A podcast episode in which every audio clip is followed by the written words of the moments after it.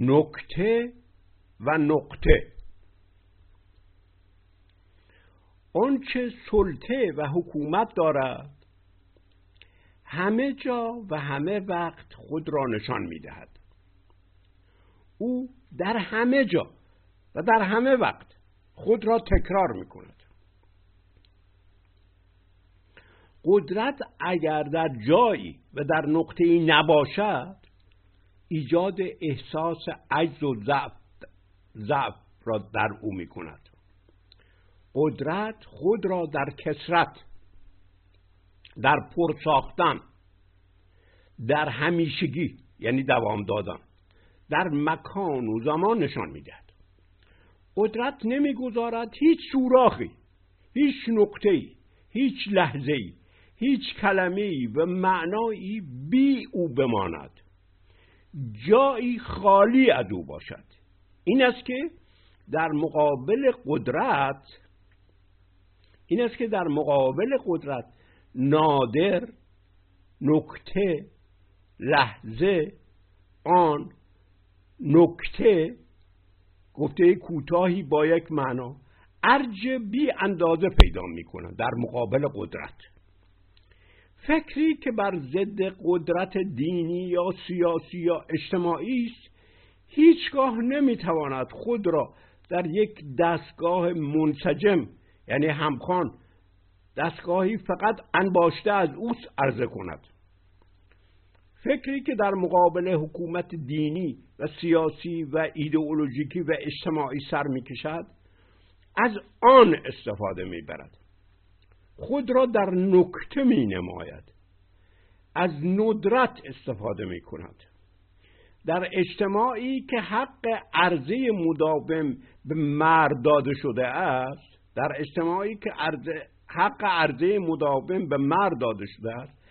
زن از غمزه و چشمک، از درد لباس و چاک پیراهن استفاده میبرد.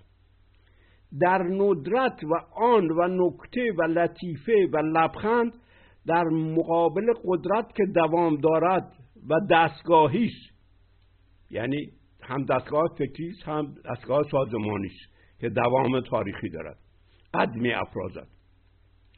غزل‌های حافظ و عطار و صائب و رباعیات خیام را باید از دید همین نکته‌گویی، از همین ضربه‌زنی ناگهانی و نادر به آنی درک کرد. تفکر در گسترش و انسجام دستگاهیش نمیتواند در مقابل تفکر حاکم مثل ایران، دین اسلام یا ایدئولوژی حاکم بایستد. این است که از قدرت‌هایی که در آن و در نکته و در نادر و نابهنگام نهفته است در مقابل دوام و دستگاه و کثرت و اشباع و تکرار که تبلیغات مداوم، چه در اذان و وعظ دینی چه در تبلیغات حزبی و سیاسی به کار میبرد. تلاش برای سیستم سازی از افکار حافظ یا عطار یا خیام یا صائب نشان عدم درک قدرتی است که در نکته‌گویی و در لطیفه و نادرگویی، در قطع اندیشی موجود است. دوام و گستردگی در همه افکار و گفته ها به یکسان بودن و خود را نمودن و فراگیری از لحظه و نقطه و نکته و نادر و بریدگی و درز میترسد و آسیب میبیند. اینکه چرا شعرا در پی افکار بریده و نادر میگشتند، دانسته یا ندانسته در تلاش آزادی بر ضد قدرت‌هایی بودند که حق به دوام و فراگیری و انسجام و گسترش، اشباع همه جاها و همه زمانها و همه مکانها داشتن. اسلام در همه جا رو پر میکرد، اشباع در هر تفکری، سوراخی نبود که کسی فکر خودش را نشان بده. تفکر واقعی در زمان و مکانی که یک فکر به طور مطلق حکومت میکنه، در همون نکات و نادرگویی ها، در افکار بریده یعنی قطع و پاره اندیشی، در رباعیات، در طنزها و متلک ها، نه در دستگاه های فلسفی و تئولوژیکی و ایدئولوژیکی. ما دنبال افکار آزاد در ایران در جاهای غلط میگردیم، در تفکرات فلسفی دستگاهی نمیشود این افکار رو پیدا کرد. اونها جرأت نمیکردن در یک افکاری که همیشه در بسط و گسترش آماده حاضر باشن، در مقابل اسلام نمیتوانستن این کار رو بکنن. ما امروزه با ارزش بی اندازه‌ای که به دستگاه و گسترش و همخوانی میدهیم، با نظر تحقیر و بی‌اعتنایی و یا کمبهایی از نکات و قطعات و نادرگویی‌ها میگذریم و نمیتوانیم قدرتی را که در نادر و نکته و آن نهفته بوده است درک کنیم. برای ما این نکات باید استحاله به یک دستگاه فکری بیابند تا ارزش پیدا کنند. برای ما این نکات، این نادرگویی ها، این لطیفه ها باید استحاله به یک دستگاه فکری بیابند تا ارزش پیدا کنند. بدین سان ما ماهیت اعتراضی و طغیانی را از این افکار حذف میکنیم در دستگاه ساختن. این رند عطار و حافظ، این دیوانه عطار است که لحظه و نکته و لطیفه و قطعه را در همین ماهیت اعتراضی و طغیانیش میشناسد و در میابد. بیتی مانند پیر ما گفت خطا بر قلم سون نرفت. پیر ما گفت، حافظ میگوید، پیر ما گفت خطا بر قلم سون نرفت. یعنی ایده همه ادیان که خدا خلقت را در نهایت کمال آفریده است، هرچه آفریده است بر پایه کمال است. پیر ما گفت خطا بر قلم سون نرفت. آفرین بر نظر پاک خطا پوشش بود. چه آفرین باد بر این پیر که نظری داشت که خطا را پوشید، یعنی خطای خدا را.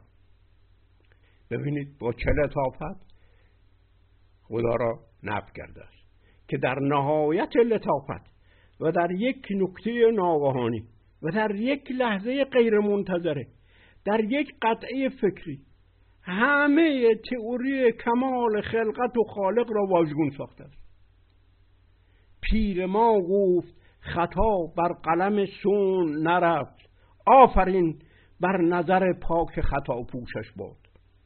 از ویژگی‌های اساسی رندی همین قدرت دریافت لحظه و نکته و لطیفه و قطعه و طنز و یک فکر نابهنگام و ناگاه است که هنوز خصیصه هر ایرانی است. این فکر اعتراضی و طغیانی با لطافت یک لبخند سراسر جد دستگاه قدرت را رد و نفی می‌کند. نگوید ایرانی آزاد نمی اندیشیده است. از این رو افکار دستگاهی این شعرا با افکار بریده آنها، با غزلیات و با رباعیات آنها تفاوت دارد. اون چرا چنان کسی در ابیات جداگانه غزلش یا مثلا خیام در رباعیاتش میگوید، با آنچه را در مثنوی ها و رسالات یا سخنرانی ها و وعظ ها میگوید فرق دارد. در آنچه دستگاهی است رعایت دستگاه فکری حاکم را میکند، چون که گستردن فکر یعنی یک فکر در همه جا حاضر بودن. در یک بیت، در یک قطعه، در یک لطیفه و فکر بریده، در یک عمل ناگاهانی و نابهنگام میتوان گستاخ و دیوانه و معترض و طاغی بود، ولی در یک رساله، در یک کتاب، در یک سخنرانی عقل در گسترشش، در انسجامش ضرورت تأیید و بالاخره مصالحه با قدرت مطلق حاکم را میشناسد. حتی گریز زدن ناگهانی و از موضوع خارج شدن، ولی نیمه تمام این سخن را گذاشتن و بدون نتیجه گیری به موضوع اصلی بازگشتن که در مثنوی جلال الدین رومی از آن بهره گیری می شود، توسل به همین منطق نکته و قطعه و آن و قدرت نهفته در آن است. همه سرکشی ها از قدرت حاکم در دین و سیاست و اجتماع در همین نکات جسته گوریخته و نیمه گفته مانده است. کنار پریدن، جستن و گریختن و ناگهان سخن را پیش از رسیدن به نتیجه خطرناک بریدن و آن را فراموش ساختن و باز به گفتگوی معتبر و با رونق و رسمی روز بازگشتن، همه تراوش منطق ضربه‌زنی فکری است. مسئله متزلزل ساختن و شکاف انداختن در یک ضربه است. اهریمن در بندهشت، یعنی در داستان آفرینش ایرانی طبق روایت زردشتیش، همین ویژگی زنش ناگهانی و فرو رفتن آنی در ژرف و شکاف انداختن و به حرکت آوردن و بالاخره آفرینندگی در اثر همین زدن، زنش را دارد. این ناگهانی زدن اهریمن در برابر منطق دوام و ابدیت و گسترش و فراگیری اهورامزدا باشد. ویژگی هنر همین نیروی اهریمنی بیگانه و ناگاه زدن است. این ویژگی هنر است. این قطعه‌ای بود از کتاب اندیشه‌هایی که آبستن هستند و بر روی جلد این کتاب این شعر صائب آمده است: در کعبه ز اسرار حقیقت خبری نیست. در کعبه ز اسرار حقیقت خبری نیست. این زمزمه از خانه خمار برنده است. این زمزمه از خانه خمار برنده است. ببینید، آزاداندیشی در اوج لطافت و بیان و طغیان در یک بیت